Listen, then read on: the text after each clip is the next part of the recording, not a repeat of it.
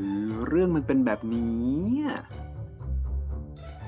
พอดแคสต์ที่ปล่อยให้นักเศรษฐศาสตร์ได้เล่า พอเขาแซะว่าเราเป็น expert ด้านการอธิบาย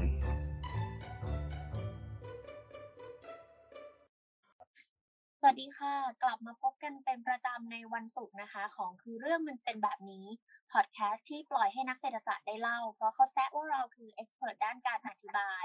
EP นี้เป็น EP ที่ 15 แล้วนะคะ กินแทบจะขนอาจารย์ทั้งคณะเศรษฐศาสตร์นิด้านเนี่ย มาทั้งหมดแล้วนะคะ แล้วก็วันนี้เนี่ยก็ได้รับเกียรติจากเอ็กซ์เพรสด้านการอธิบายอีกท่านหนึ่งนะคะ ขอแนะนำผู้ช่วยศาสตราจารย์ ดรทองใหญ่อายะวรางกูลค่ะ สวัสดีค่ะ สวัสดีครับ สวัสดีค่ะ อาจารย์วันนี้เราจะคุยกันเรื่องอะไรดีคะ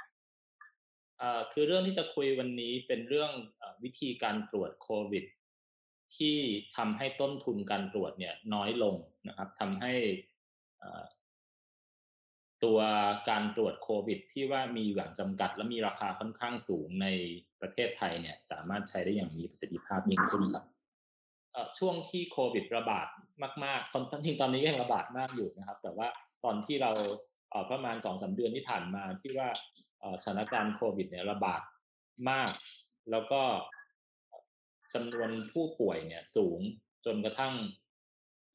ระบบสาธารณสุขของเราเนี่ยไม่สามารถรับได้เนี่ยนะครับ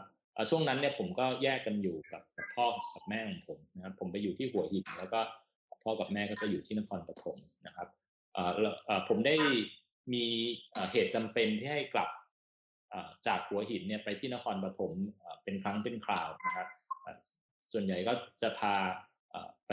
พ่อกับแม่ไปฉีดวัคซีนเนี่ยนะครับซึ่งทุกครั้งที่ผมกลับไปเนี่ย ผมก็จะต้องตรวจตัวเองก่อนนะครับทีนี้ผมก็ส่วนใหญ่ผมก็จะตรวจเฉพาะตัวผมเองนะฮะอ่าเพราะว่าถ้าเกิดผมติดขึ้นมาเนี่ย ผมก็จะได้แยกตัวเองออกมานะครับแต่ทีนี้ผมก็มาคิดดูอีกทีว่าแทนที่จะตรวจ ผมคนเดียวเนี่ยความจริงทำไมเราไม่ตรวจทุกคนนะครับ โดยที่ใช้ใช้หลักที่ผมเสนอเนี่ยครับก็คือว่าแทนที่ว่าจะให้ผมบ้วนน้ำลายใส่ถ้วยคนเดียวเนี่ย ให้ทุกคนบ้วนน้ำลายใส่ถ้วยพร้อมๆกันนะครับ อาจจะไม่พร้อมกันแต่ใส่ถ้วยเดียวกันนะครับ แล้วก็เอาตัวอย่างที่ได้ผสมกันเนี่ย มาตรวจกันไปเลย แล้วก็ดูว่าผลออกมาเป็นลบหรือเป็นบวกนะถ้าเป็นลบก็คือไม่มีใครติด ถ้าเป็นบวกก็แยกย้ายกันนะแปลว่ามีใครคนใดคนหนึ่งติด อันนี้เนี่ยเป็นการตรวจแบบเขาเรียกอะไรนะอาจารย์ แบบ ATK หรือว่าแบบ RT-PCR อะไรอย่างเงี้ยคะเป็นการตรวจอะไรก็ได้ครับ โดยหลักการก็คือว่าเอ่อเราตรวจเป็นสองขั้นตอนด้วยกันนะครับ ในขั้นตอนที่หนึ่งเนี่ย เราเอาตัวอย่างจากเอ่อแต่ละคนในกลุ่มเนี่ยมารวมกัน แล้วก็ตรวจทีเดียวเลยนะครับอะตัวอย่างเช่น สมมุติว่าเป็นการตรวจโดยใช้น้ำลายเนี่ย แทนที่ว่าต่างคนต่างบ้วนน้ำลายใส่ในถ้วย แล้วก็ตรวจไป ซึ่งจะต้องใช้ตัวที่ใช้ในการตรวจเนี่ยสำหรับแต่ละคนซึ่งมีราคาสูงเนี่ยนะครับ เราก็ตรวจลงไปทีเดียวเลยนะฮะโดยถ้าเกิดผลออกมาเป็นลบเนี่ย เราก็สรุปได้ว่าไม่มีใครในกลุ่มติดนะครับ แต่ว่าถ้าเกิดผลออกมาเป็นบวก เราก็สรุปได้ว่ามีใครคนใดคนหนึ่งในกลุ่มนี้ติดเชื้อนะฮะซึ่งจะต้องมีการตรวจในขั้นตอนที่สองอีกทีหนึ่งอ่าโดยขั้นตอนที่สองก็จะเป็นการตรวจแบบปกติ เป็นการตรวจส่วนตัวนะครับ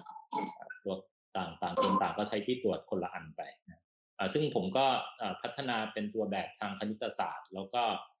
อ่อพิสูจน์มาให้เห็นได้ว่าวิธีการตรวจแบบนี้เนี่ย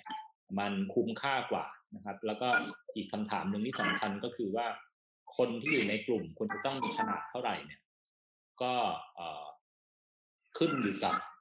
อัตราการระบาดของโรคนะฮะในในในในสังคมนั้นๆสำหรับโควิด เนี่ย ในช่วงแรกๆของการระบาด อัตราการระบาดจะประมาณสักสามสิบเปอร์เซ็นต์นะก็คือว่าตรวจไปร้อยคน พบว่าสามสิบคนเป็นผู้ติดเชื้อถ้าเกิดอัตราการระบาดสามสิบเปอร์เซ็นต์เนี่ยจำนวนคนในกลุ่มที่เหมาะสมที่สุดก็น่าจะอยู่ที่ประมาณ เก้าคนนะครับครับ อันนี้คืออาจารย์จะอัดเออเหมือนกับอธิบายว่า แทนที่เราจะเหมือนตรวจครั้งแรกเนี่ย ตรวจแยกคนคนคนเนี่ย เราก็คือมาตรวจรวมกันนี้ใช่ไหมคะ เพื่อที่ใช่ครับใช่ครับ เพราะว่าการตรวจแบบว่าเอ่อเอาตัวอย่างจากทุกคนมาตรวจรวมกันเนี่ย มันใช้ชุดตรวจแค่ชุดเดียวเท่านั้นนะครับเอ่อคือในความเป็นจริงเนี่ยมันก็มันก็เป็นไปได้ว่าเราอาจจะต้องมีชุดตรวจที่มันมีความไว มี sensitivity ที่สูงขึ้นกว่าเดิมนะครับ ซึ่งในตัวแบบที่ผมพัฒนาขึ้นเนี่ยก็ได้ได้มองปัญหานี้เอาไว้แล้วนะครับ ก็คือว่าถ้าเกิดค่าใช้จ่ายในการตรวจแบบใหม่เนี่ยมันสูงกว่า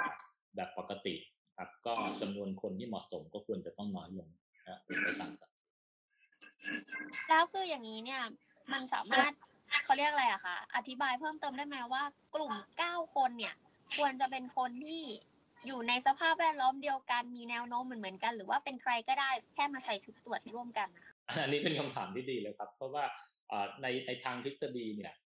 คนคนเหล่านี้เนี่ยควรจะต้องมีความน่าจะเป็นที่เป็นผู้ติดเชื้อเท่า ๆกันนะครับถ้าเกิดมีความน่าจะเป็นในการ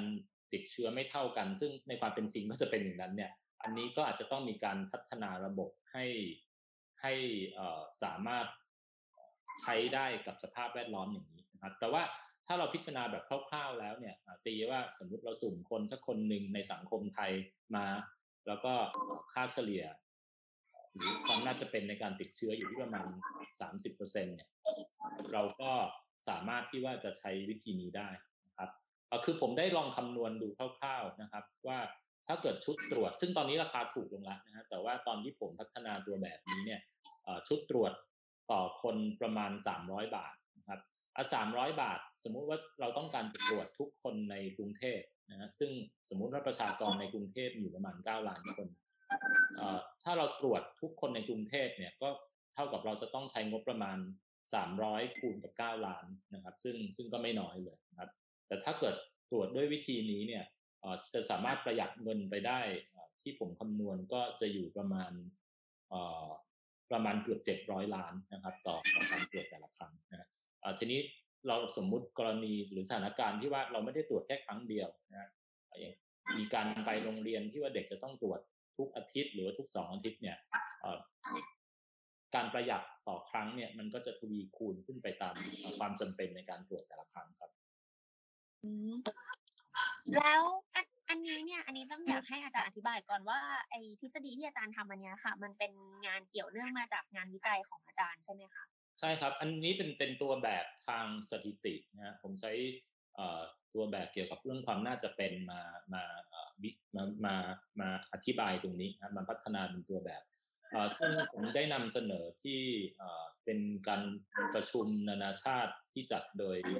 มหาวิทยาลัยแห่งชาติปูซานที่ประเทศเกาหลีเมื่อ อาทิตย์ที่แล้วนะครับ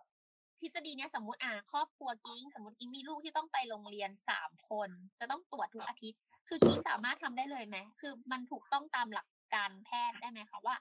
เออตรวจรวมกันสามคนแล้วก็ตรวจเครื่องเนี้ย เพื่อที่จะประหยัดในการที่ต้องตรวจเพื่อที่จะส่งลูกสามคนไปโรงเรียน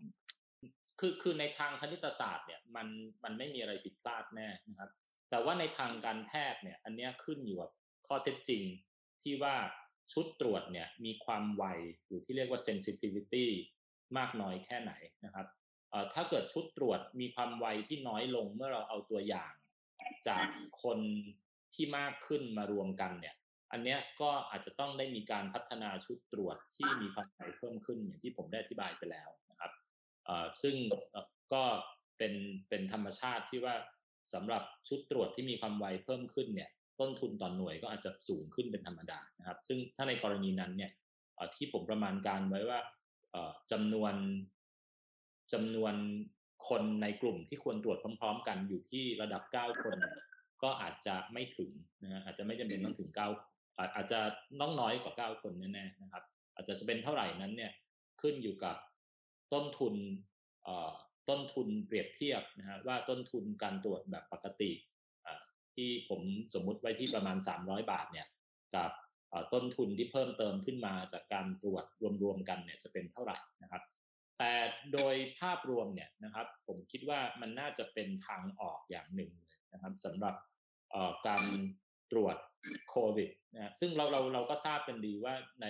ปัจจุบันเนี่ยการตรวจโควิด การที่ได้รู้สถานะของของคนเนี่ยมันเป็นจุด สำคัญที่สุดจุดหนึ่งเลยนะครับ ในการควบคุมปัญหาโรคระบาดดังนั้นการได้ตรวจสม่ำเสมอได้รู้สถานะตัวเองบ่อยๆเนี่ยนะครับ จึงเป็นเรื่องที่จำเป็น ทีนี้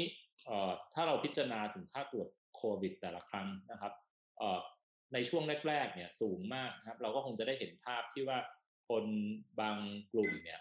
ไปเข้าแถวรอข้ามคืนนะเพื่อที่ จะได้ตรวจโควิดฟรี ซึ่งตอนนั้นการตรวจโควิด หรือชุดตรวจโควิดเนี่ยยังไม่สามารถหาซื้อหาได้โดยทั่วไป เช่นในตอนนี้ด้วยซ้ำนะครับและในปัจจุบันเอาเนื่องมาประมาณ 3 เดือนที่แล้วนะครับ ก็ลดลงมาสักนิดหนึ่งนะอยู่ที่ประมาณ 300 บาท ปัจจุบันลดลงเหลือร้อยกว่าบาทนะครับ แต่ว่าอย่างไรก็ตามเนี่ยเงินร้อยกว่าบาทไม่ใช่เงินที่น้อยเลยนะครับ ดังนั้นถ้าเราพิจารณาถึงคนทั่ว ๆ ไปนะครับ พิจารณาถึง รายได้ขั้นต่ำของคนนะครับ ที่จะต้องเจียดมาใช้ในการซื้อชุดตรวจเหล่านี้เนี่ยวิธีการตรวจแบบตรวจรวมกันนะครับ ก็น่าจะเป็นทางออกที่ดีทางหนึ่ง งานวิจัยของอาจารย์นะคะ ที่เสนอมาเนี่ยจริง ๆ ก็น่าสนใจนะคะ แล้วก็เชื่อว่าจะสามารถลดต้นทุนนะคะสำหรับประชาชนเนาะที่อาจารย์บอกว่าเงินร้อยกว่าบาทเนี่ยสำหรับบางคนมันไม่แพงซื้อมาตรวจกี่รอบสงสัยก็ตรวจได้แต่เงินร้อยกว่าบาทสำหรับ บางคนนะคะ ที่จะต้องมารับภาระในเรื่องของการตรวจเนี่ย ก็อาจจะ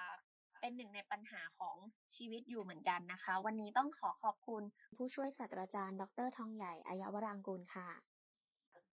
ครับ ขอบคุณมากครับ สามารถติดตามพวกเราได้ที่พอดแคสต์คือเรื่องมันเป็นแบบนี้ทาง Spotify YouTube หรือ Facebook Econ d i d a Fanpage กด Follow Subscribe หรือถ้ามีประเด็นอะไรอยากรู้ แนะนำติดชมกันเข้ามาได้